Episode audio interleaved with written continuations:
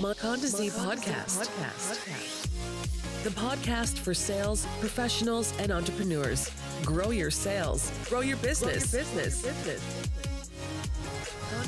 Bonjour à tous, bienvenue dans le podcast de Monconda Z, le podcast des professionnels de la vente, le podcast des entrepreneurs. Je m'appelle Kevin, expert en stratégie commerciale.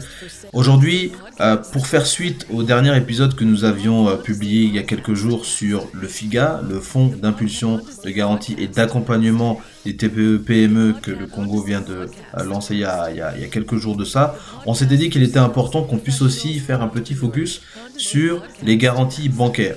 Expliquer clairement quelles sont les garanties bancaires euh, pour que chacun, et pour ceux qui seraient intéressés pour euh, se rapprocher du FIGA une fois qu'ils seront prêts à lancer leur, euh, leurs opérations, euh, puissent avoir une idée très claire de ce qu'ils pourront demander auprès du FIGA.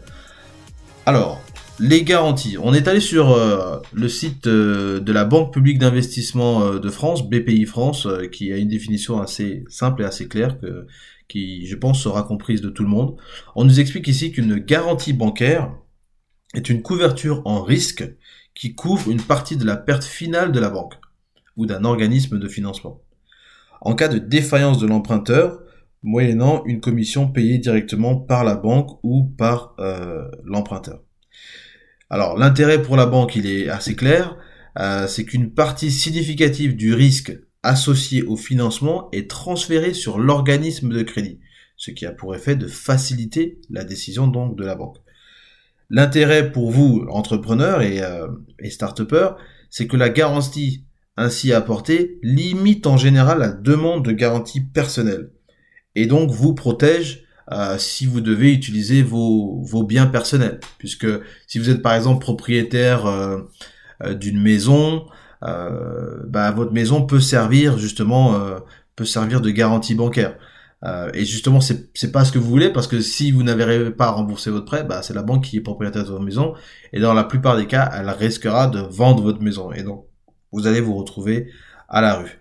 Alors sur euh, sur un autre site aussi internet que vous pouvez euh, consulter, qui s'appelle euh, ethnoca point f r, Euh, on vous parle aussi de la garantie euh, bancaire, mais on vous euh, on vous liste un petit peu les différents types de garanties. Alors vous avez les garanties de paiement, les garanties de restitution d'un compte, les garanties de soumission, indemnisation en cas de rétraction de l'acheteur, les dispenses de retenue de garantie, les garanties de bonne exécution. Euh, vous trouvez aussi, pour le cas des crédits immobiliers par exemple, l'hypothèque, vous avez la caution solidaire, la caution mutuelle, la caution de, de la société de cautionnement et l'inscription en privilège de prêteur de deniers. Voilà un petit peu les différents types de garanties bancaires que vous pouvez donc euh, présenter euh, aux banques. Alors évidemment, on a beaucoup de banques étrangères au Congo euh, et euh, je pense en Afrique on a aussi, c'est aussi le cas, et elles fonctionnent à peu près sur euh, des modèles euh, des modèles équivalents de ce qu'elles utilisent en Europe, donc euh, Euh, ce sont des types de garanties qui peuvent être euh, présentes et demandées euh, auprès de ces banques-là. Mais évidemment, c'est pas les banques qui euh, qui vous donnent la garantie, c'est bien entendu le FIGA. Alors, je voudrais quand même en profiter pour rappeler que donc le FIGA, qui est le fonds euh, d'impulsion, de garantie et d'accompagnement euh, du Congo pour aider les T P E, les P M E et évidemment les artisans, ça sous-entend que euh, vous êtes aussi en capacité de présenter une, une, une entreprise ou une activité qui est structurée. Parce que pour demander un prêt dans une banque, on va forcément vous demander un certain nombre de documents, comme le, le, le numéro d'identification unique, le N E W, euh, votre document qui atteste que vous êtes bien enregistré au registre du commerce, le R C C M, euh, peut-être un certificat de moralité aussi, euh, fiscal, enfin bref. Et puis surtout, vous allez devoir présenter euh, vos bilans. Alors, en dé- Ça dépend des banques, mais en moyenne, on peut vous demander trois ans de bilan, d'accord ? Et puis, il faut évidemment être client auprès de euh, de, de la banque.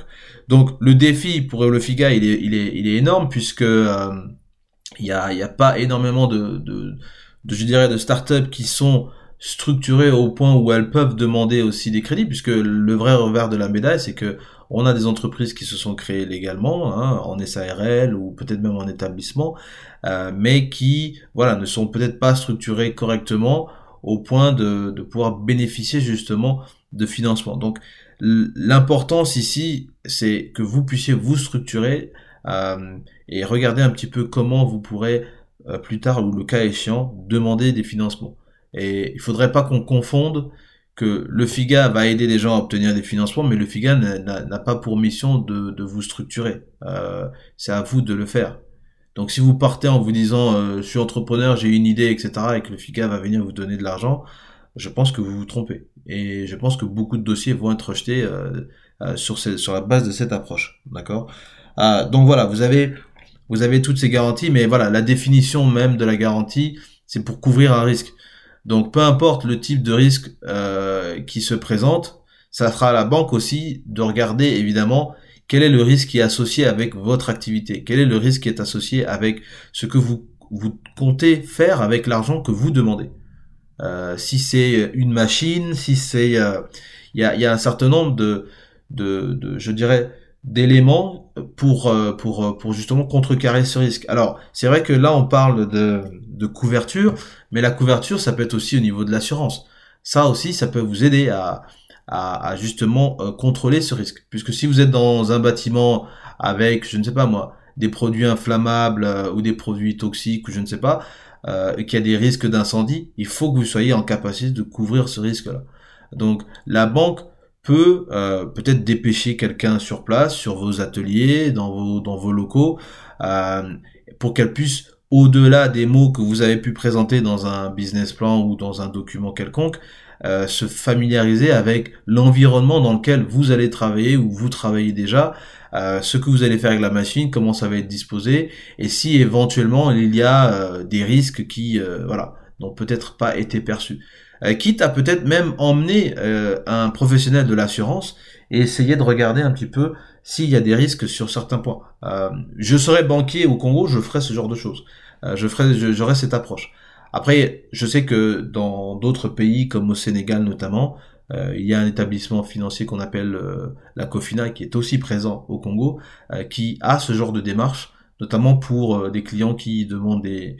des prêts euh, et qui euh, voilà ont besoin aussi que euh, la décision du banquier soit motivée par euh, des éléments tangibles, des éléments pa- palpables, parce que vous savez que sur euh, euh, sur un, un document on peut écrire tout et n'importe quoi.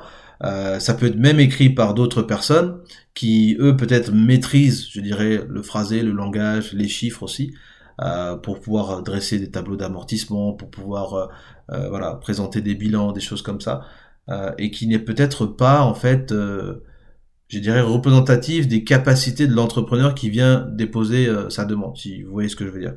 Donc c'est important, à mon avis, pour le banquier de faire aussi tout ce travail de ce qu'on appelle de due diligence, c'est-à-dire euh, de vérifier effectivement que ben, les éléments apportés sont des éléments authentiques, que la personne a bien une entreprise, qu'elle est bien euh, dans ce secteur-là, Euh, qu'elle a bien des locaux qui sont situés à l'adresse qu'elle a indiquée, enfin bref, tous ces éléments de vérification là euh, et de et de je dirais d'analyse du risque, de gestion du risque, elle doit être elle doit être faite. Donc euh, voilà, j'ai envie aussi de dire à, à nos amis entrepreneurs qui euh, qui peu importe le domaine dans lequel vous êtes, mais euh, le risque aussi, voilà, il se présente de différentes façons. Et je pense que Euh, maintenant que j'y pense, ça sera peut-être le, l'occasion de parler des différents types de risques qu'on, qu'on, qu'on peut avoir, mais vous avez des risques de vol, de, les risques de, d'incendie, de, avec les pluies qu'on a en Afrique, euh, bah, des risques d'inondation. Euh, voilà, vous a, voilà les types de risques que vous avez. Euh, et je pense que c'est, c'est important quand vous ouvrez votre entreprise de, de bien identifier les risques auxquels vous vous exposez, ne serait-ce que sur la base de l'activité que vous vous lancez. C'est vraiment très très euh, important. On va juste terminer ce, cet épisode en, en rappelant un petit peu, parce que euh, nous on suit euh, ce que ce que fait la direction générale euh, des petites et moyennes entreprises au Congo, rattachée donc au ministère des, des P M E euh, et puis aussi d'autres startups hein, qui euh, qui essaient d'avancer, qui essaient de se développer. Mais c'est très important que le les objectifs du FIGA vont à mon avis aller au-delà du simple de, de la simple volonté de pouvoir octroyer des, des, des garanties, alors qu'ils seront, de ce que le directeur général nous, du FIGA nous a expliqué euh, donc euh, début janvier, que les, les garanties seront donc à hauteur de cinquante pour cent. Ce qui veut bien dire que vous, en tant que euh, en tant qu'entrepreneur, va falloir que vous puissiez trouver donc euh, le reste de la garantie pour couvrir le risque en totalité. D'accord ? Donc c'est pour ça que je reviens un peu sur les besoins de structuration des entreprises. C'est très très important que vous soyez structuré euh, comme une vraie entreprise, d'accord ? Et pas que ça soit juste euh, vous et votre copain et euh, voilà, c'est dans une petite chambre. Non, non, il faut vraiment que vous soyez structuré, que vous commenciez à réfléchir à, aux procédures que vous avez en place, euh, tout ce qui va être double signature, comment vous gérez les financements, euh, comment vous gérez vos équipes, avoir un système organisationnel. Tout ça, c'est des éléments qui attestent de votre structuration. Il y en a d'autres, évidemment, mais ce sont quelques éléments pour donner des exemples. Donc, Euh, les, le FIGA va, va devoir batailler avec des gens qui sont dans le secteur informel et, et de les aider à sortir de ce secteur-là, parce que il ne servira pas au FIGA simplement d'attendre tranquillement dans ses bureaux climatisés que les gens viennent se pointer euh, en ayant tous les documents à disposition. Donc, s'il y a volonté d'impulsion de création d'entreprise, va falloir vraiment que cette impulsion soit de sortir les gens du secteur informel, de les de vulgariser l'importance du, du secteur formel, mais aussi Euh, voilà, d'accompagner ces gens dans le processus justement de, de, de ce passage de l'informel au formel, et de bien identifier quels sont les éléments qui poussent les gens à rester aussi dans, dans cet informel. Donc ça va être une vraie source d'information, un, un vrai centre de, de, de je dirais, de, d'informations clés pour comprendre tout ça. Ensuite, bah il y a, y a toute la, la question sur la bancarisation aussi des, des, des Congolais, parce que euh, on parle de, je crois, sept pour cent à peu près ou huit pour cent de, de taux de bancarisation euh, au Congo, mais pareil, là aussi, c'est, euh, c'est, c'est trouver des mécanismes qui vont permettre aussi aux banques de rendre les choses attractives pour les entreprises, puisque là, on est d'abord sur un, une dimension euh, entrepreneuriale et une dimension donc de start-up. Donc c'est, c'est au, c'est au, c'est aux banques aussi d'être attractives sur ce qu'elles peuvent proposer. On a vu déjà euh, dans la loi de finances euh, des éléments euh, que le gouvernement propose pour euh, pour justement aider aussi des startups sur, je crois, leurs deux, leurs deux premières années de création à travers des baisses d'impôts, des choses comme ça. Et on reviendra en, en détail là-dessus sur un autre épisode. Mais ça, c'est un, un vrai défi qui les attend. Ensuite, euh, un défi un peu moindre, mais c'est tout, euh, tout, tout le, tous les stéréotypes qui sont associés au crédit, d'accord ? Parce que quand vous engagez euh, à prendre un crédit et que vous obtenez ce crédit, ben, ça veut dire qu'il y a des mensualités à rembourser. Il y a aussi euh, un engagement que vous prenez sur ce que vous allez faire avec l'argent. Et puis voilà, il y a une durée sur laquelle vous êtes euh, vous êtes engagé. Donc euh, il faut être euh, méticuleux et, et, et euh, je dirais enfin méthodique aussi dans euh, dans les besoins que vous avez, et de bien maîtriser et de bien comprendre ce dont vous avez besoin. N'hésitez pas à vous à vous euh, comment on dit ça Euh, à vous faire conseiller, hein, euh, je dirais de la part d'un banquier. Il euh, y, a, y a plein de gens qui sont dans la finance, euh, et à ce propos, euh, je lisais un, un, un post de, du, de l'associé gérant d'Ariès Investissement qui parlait justement, euh, enfin qui répondait plus ou moins de manière euh, ouverte à des gens qui se plaignent toujours et encore de, euh, de l'écosystème euh, des startups au Congo. On commence à avoir un, un écosystème qui est un peu plus riche, puisqu'il y a plus de gens qui veulent aussi se lancer là-dedans. On commence à avoir des services qui euh, voilà, pointent le bout de leur nez et qui commencent à devenir intéressants et, et compétitifs. Nous, ce qu'on peut déplorer simplement au niveau de Monconda, c'est que les choses ne vont pas assez vite. Et je pense qu'il y a beaucoup de gens qui, euh, qui constatent un petit peu la même chose, qu'on aurait pu faire beaucoup plus euh, il y a peut-être dix ans, et cetera. Et en, encore, je rajoute qu'en deux mille quatorze, quand... Euh, Euh, les premiers signes de baisse du baril de pétrole commençaient à montrer le bout de son nez. C'est, je dirais, c'est peut-être même là qu'il aurait fallu commencer vraiment à appliquer un certain nombre de, je dirais, de mesures pour favoriser l'entrepreneuriat. Euh, parce que la question de la diversification économique, on en revient toujours à ce point, elle est au centre des préoccupations justement de l'économie, et donc de la création d'entreprises, de la création de richesses, des éléments de levier qui vont permettre aux uns et aux autres de pouvoir se développer, passe pas à ceux simplement qui ne qui n'existent pas, mais aussi à ceux qui sont déjà en activité.